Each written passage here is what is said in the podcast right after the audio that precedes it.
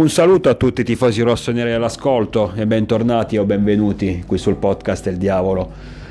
Stasera momento importante, non solo partita importante, momento importante per tutta la nostra stagione perché ci giochiamo l'accesso agli ottavi di finale. Questo è il primo vero obiettivo che non dobbiamo assolutamente sbagliare, ne parleremo a breve in maniera un po' più dettagliata e naturalmente parleremo anche del meritato, a mio avviso, rinnovo di contratto a Mister Pioli fino a giugno 2025. Prima però volevo fare giusto un appunto per quanto riguarda il podcast registrato ieri, in quanto una volta pubblicato mi sono reso conto che nel descrivere la dodicesima giornata, nel parlare delle nostre dirette avversarie, non ho menzionato Lazio e Atalanta.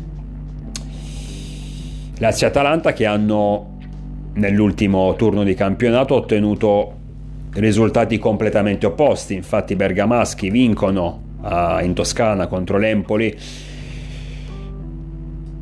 In una partita sicuramente ben giocata, in una partita dove sostanzialmente non c'è stata storia, ma che non mi fa cambiare più di tanto idea per quanto riguarda la squadra di Gasperini per carità rimane una formazione da rispettare, rimane una formazione temibile, ma a mio avviso se a fine campionato dovesse arrivare tra le prime quattro sarebbe già tanto. Io la vedo dal quinto posto in giù, non parliamo minimamente dello scudetto. Questo perché a mio avviso già dalla scorsa stagione è iniziato un, un calo di questa formazione che negli ultimi anni ci aveva abituato ad essere una schiacciasassi. Vi ricordate l'Atalanta dei tempi migliori?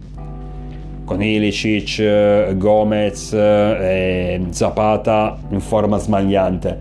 Era una squadra che sembrava un treno in corsa, asfaltava avversari in casa e fuori casa, ti annichiliva col suo pressing, col suo agonismo, con la sua corsa continua, tant'è che ad un certo punto le malelingue iniziarono a ipotizzare che ci fosse il doping, che fosse il doping ad aiutare i ragazzi dell'Atalanta perché correvano come dei forsennati.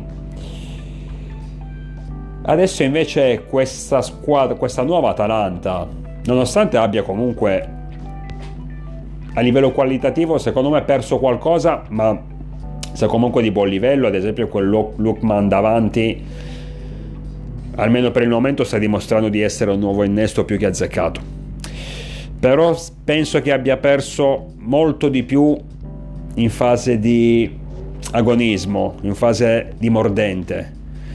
È una squadra, l'Atalanta di oggi, meno pressante, meno asfissiante nel momento in cui l'affronti, soprattutto anche quando gioca sul suo campo. Un tempo invece andare a Bergamo era quasi una condanna, era quasi una sentenza. Mi sembra che abbia perso quello, quindi non tanto a livello qualitativo ma a livello di agonismo. La Lazio di Sarri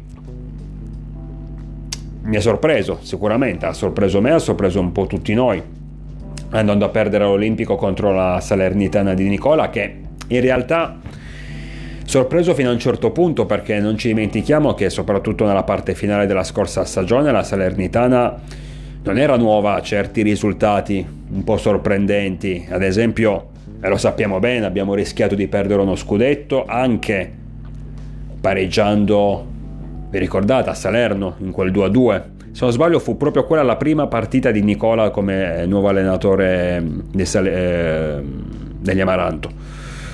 Quindi è una bella squadra la, la, Salernitana, una squadra tra l'altro con un presidente mm, che personalmente mi piace perché mi sembra uno di quei presidenti che ha, logicamente per, in questo contesto qui, nel contesto di una squadra non di primissimo livello, ha un buon quantitativo di denaro da poter spendere e cerca in qualche modo ogni anno di costruire una formazione che sia all'altezza delle aspettative. Però sicuramente andare a vincere all'Olimpico, tra l'altro la Lazio di quest'anno almeno nelle prime 11 partite mi, aveva impressionato in positivo, tant'è che in uno degli ultimi podcast, podcast l'avevo anche lodata, dicendo credo che al secondo anno i giocatori stiano iniziando a comprendere meglio i meccanismi di Sarri, perché Sarri è uno di quei mister che ha bisogno di tempo per assimilare, per entrare nella testa dei propri ragazzi, per fare in modo che i propri ragazzi entrino nella sua testa e possano esprimere sul campo le sue idee e dissi anche che il declino della Juventus a mio avviso era partito proprio, era iniziato proprio nel momento in cui venne esonerato Sarri, tra l'altro venne esonerato dopo aver vinto uno scudetto, sicuramente dopo una brutta eliminazione in Champions League, ma penso che la Juventus sia abbastanza abituata alle brutte eliminazioni in Champions League, ma comunque aveva vinto un titolo. Eliminare un allenatore, cioè esonerare un allenatore che dopo che ti ha vinto uno scudetto, per quanto quella Juventus fosse nettamente più forte rispetto alle altre, mi sembra un po' strano, quindi probabilmente ci saranno stati dei dissidi tra Sarri e la società bianconera, ma quello è un altro discorso. Comunque, avevo lodato la Lazio di Sarri e giustamente va a perdere contro la Salernitana in casa. Risultato abbastanza, eh, come detto, inaspettato sicuramente.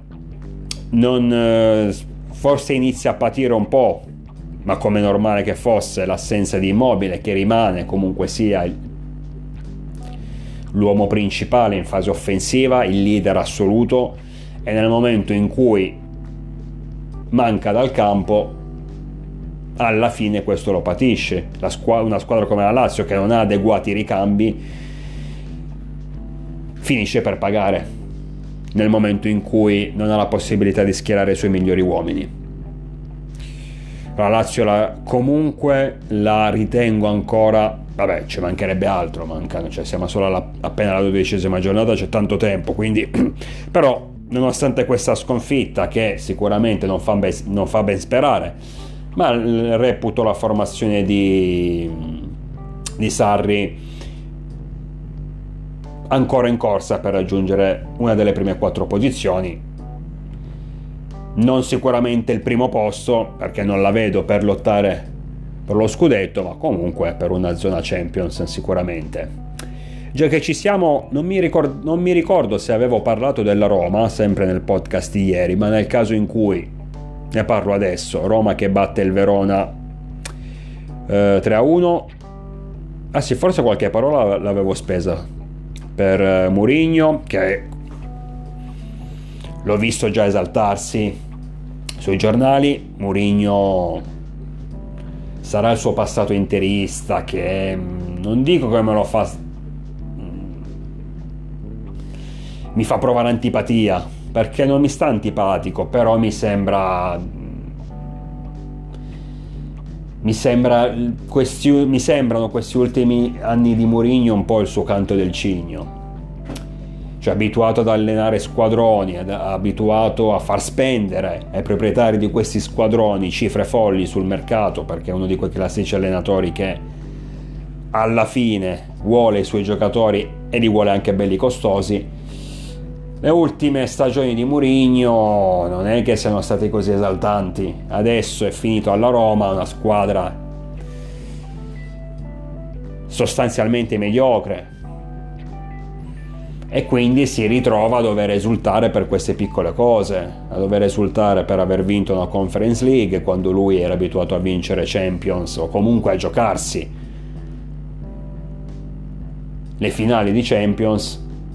Adesso invece probabilmente ha capito che la sua carriera è un po' agli sgoccioli e quindi deve far di necessità virtù, perciò seguendo naturalmente il suo personaggio, che non potrà mai ammettere di essere un allenatore pressoché finito, quindi tende ad esaltare anche le minime cose che la sua squadra fa di buono, nel, mentre nel momento in cui eh, le cose vanno male, ecco che la colpa è sempre verso arbitri o qualunque altra cosa. Comunque sia, dico, l'ho visto abbastanza esaltato per aver battuto il Verona, ora sinceramente il Verona di quest'anno che nelle ultime partite si era ripreso, perché tant'è che a noi ci ha messo abbastanza all'angolo. Il 2-1 finale mm, che abbiamo ottenuto al Bentegodi era stato anche un po' bugiardo. Probabilmente, anzi sicuramente eh, il Verona avrebbe meritato qualcosina di più, almeno il pareggio. Ma comunque sia, si, si esalta Mourinho per un 3-1 ottenuto fuori casa contro il Verona dopo che sull'1-1 un uh, giocatore del, dei padroni di casa, non mi ricordo chi, pochi minuti dopo si fa espellere lasciando la propria formazione, i propri compagni in 10. Allora è lì che Mourinho e compagni sono poi riusciti a vincere la partita, però grazie al cazzo se, fa- se, queste, se, se, i tuoi avversari ti fanno sti grandi favori adesso, ora poi per carità, eh, niente da dire, eh, punti meritati è meglio per loro, meglio per la Roma, però ce li facessero a noi certi favori, no? A noi invece è il contrario, noi ce li buttano fuori i giocatori. Però dico c'è poco da esaltarsi, dai, stai affrontando comunque una squadra che come detto il Verona nelle ultime partite non l'ho visto male, stava facendo bene, però è sempre inferiore sicuramente a livello tecnico e qualitativo rispetto alla Roma. Fanno pure la cazzata di, lascia- di, di rimanere in 10 uomini, vince la partita, ma almeno non fare tanto l'esaltato. Detto questo, chiudiamo questa parentesi che doveva essere più breve, invece è durata addirittura sugli 11 minuti parliamo del, dei nostri fatti, di quello che più ci interessa, il nostro Milan che stasera appunto scende in campo contro il Salisburgo nell'ultima giornata di Champions League, la sesta. Ci giochiamo il passaggio del turno proprio contro gli austriaci, il Chelsea lo sappiamo è già agli ottavi di finale, passerà come primo, Chelsea che a Stanford Bridge affronta la Dinamo Zagabria. E ehm, ragazzi, che dobbiamo dire? Cancelliamo la brutta partita contro il Toro. Otteniamo i tre punti perché noi potremo passare anche col pareggio, ma non vogliamo passare col pareggio, noi vogliamo passare con la vittoria. Otteniamo i tre punti dopo una partita e cerchiamo di, di fare una partita più che convincente, anche se oggi la cosa più importante è il passaggio del turno è il risultato perché ripeto voglio passare voglio raggiungere gli ottavi di finale con la vittoria proprio perché ho ancora in mente la partitaccia di domenica sera contro il Granata. Davvero non mi esce dalla testa sta cazzo di partita. E, e solo una vittoria può parzialmente far, farmela dimenticare. Perché poi non solo c'è stato il fatto della sconfitta brutta, il discorso che anche, abbiamo perso anche tre punti dal Napoli capolista, è quello che mi fa girare ancora di più le palle. Almeno dico, perdi la partita, ma classifica, la classifica rimane così com'era, vabbè, tanto quanto. Hai perso la partita, ti girano lo stesso, però. E invece adesso ci ritroviamo anche a meno 6. Per questo voglio innanzitutto vincere stasera e ritrovare gli ottavi di finale dopo tanti anni e poi contro lo Spezia nel weekend tornare a fare punti anche in campionato. Però prima concentriamoci su stasera, la formazione dovrebbe essere pressoché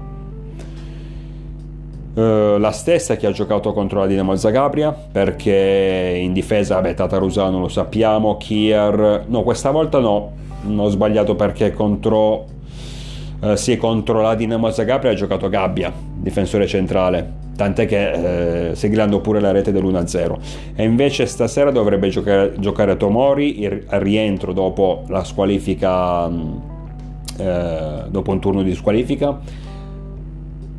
Tomori al, cam- al, fianco di Kier con Calulu sulla fascia e il solito Teo Hernandez a centrocampo Benasser Tonali in avanti dovrebbe giocare Krunic quindi forse Pioli mi, sta, mi, ha ascoltato perché nell'ultimo podcast, cioè nel podcast in cui ho parlato di, della sfida, della sconfitta contro il Toro, avevo detto che probabilmente a mio avviso sarebbe forse meglio mettere un trequartista un po' più difensivo come appunto potrebbe essere Krunic anche se io avrei preferito Pobega però evidentemente Pioli è innamorato calcisticamente parlando di Krunic quindi non se ne priva. Comunque mh, mm, dovrebbe partire lui. Dovrebbe poi a gara, a gara in corso cambia qualcosa potrebbe cambiare qualcosa. Io avrei messo appunto Pobega come trequartista centrale. Sulla destra gioca Rebic e non Messias e sulla sinistra il solito Leao con davanti Giroud. Anche se io una chance a Orighi l'avrei, gliel'avrei concessa perché Orighi deve, deve giocare soprattutto perché se lo fermo troppo tempo e ogni volta che gioca li vedo fare qualcosa di interessante, però si capisce che ha bisogno di minuti da mettere nelle gambe per ritrovare al meglio la forma fisica. E anche la malizia sotto porta che un po' manca, ma questo è normale dopo che non giochi per tanto tempo. Dunque, questa è la formazione che dovrebbe scendere in campo questa sera. C'è poco da dire, dobbiamo vincere, l'ho detto, lo ripeto, ottenere tre punti e passare il turno. Intanto, come ben sappiamo, c'è stato il rinnovo giusto, il rinnovo di il giusto rinnovo, scusate, di Mister Pioli che rimarrà con noi fino al giugno 2025. Sono innanzitutto, allora, per quanto mi riguarda, io sono sempre dell'idea che un allenatore, se la società sceglie un allenatore ed è convinta di questa scelta, allora deve proteggerlo il più possibile anche nei momenti difficili e deve andare avanti con questo allenatore per anni e anni, a meno che naturalmente capiti qualcosa di insanabile, che sia una lite, che sia una serie di risultati eh, negativi, che sia un una rottura dei, del rapporto tra l'allenatore stesso e i giocatori, ma nel caso in cui non ci siano queste componenti, questi fattori, secondo me, soprattutto poi nel caso come di Pioli, dove i risultati sul campo sono arrivati, quindi secondo me il, il rapporto deve andare avanti il più lungo possibile. Per questo sono contento, anche perché poi, ragazzi, Pioli, da quando è arrivato al Milan, ha dimostrato ampiamente di di essere un ottimo allenatore che io non mi aspettavo. Perché guardando il curriculum passato di Pioli non ha praticamente mai fatto nulla di così importante. E invece da noi, ma secondo me da noi si è creata quell'alchimia, l'ho sempre pensato, tra lui, la società e i giocatori stessi. Quando si crea quell'alchimia, quando ad esempio i giocatori sono convinto che amino il proprio allenatore e che siano pronti a sacrificarsi per lui, cambiando ruolo, eh, cambiando attitudini in campo, seguendo alla lettera i suoi dettami. E questo è importante, perché quando c'è questo rapporto tra allenatore e giocatori, un, un rapporto quasi d'amicizia, un rapporto magari da padre a figli, allora i, risultati possono arrivare, come appunto è capitato a noi. Perché il giocatore non giocherà mai contro il suo allenatore, nel caso in cui ci sia questo tipo di legame. Chiamiamolo anche legame affettivo, perché no? E se il giocatore non gioca contro il suo allenatore, può sembrare una cosa banale, ma vi assicuro che è il primo passo, è il primo tassello importante per costruire una squadra. Un giocatore che appunto segua alla lettera ciò che gli dice il suo mister, che si fida del suo mister, che ascolta il suo mister, che si sacrifica per il suo mister. E se questa situazione non riguarda solo un solo giocatore, ma tutta una squadra, tutta una rosa, e allora penso che il matrimonio tra mister, società e giocatori debba continuare per forza di cose. Sarebbe una bestemmia interromperlo.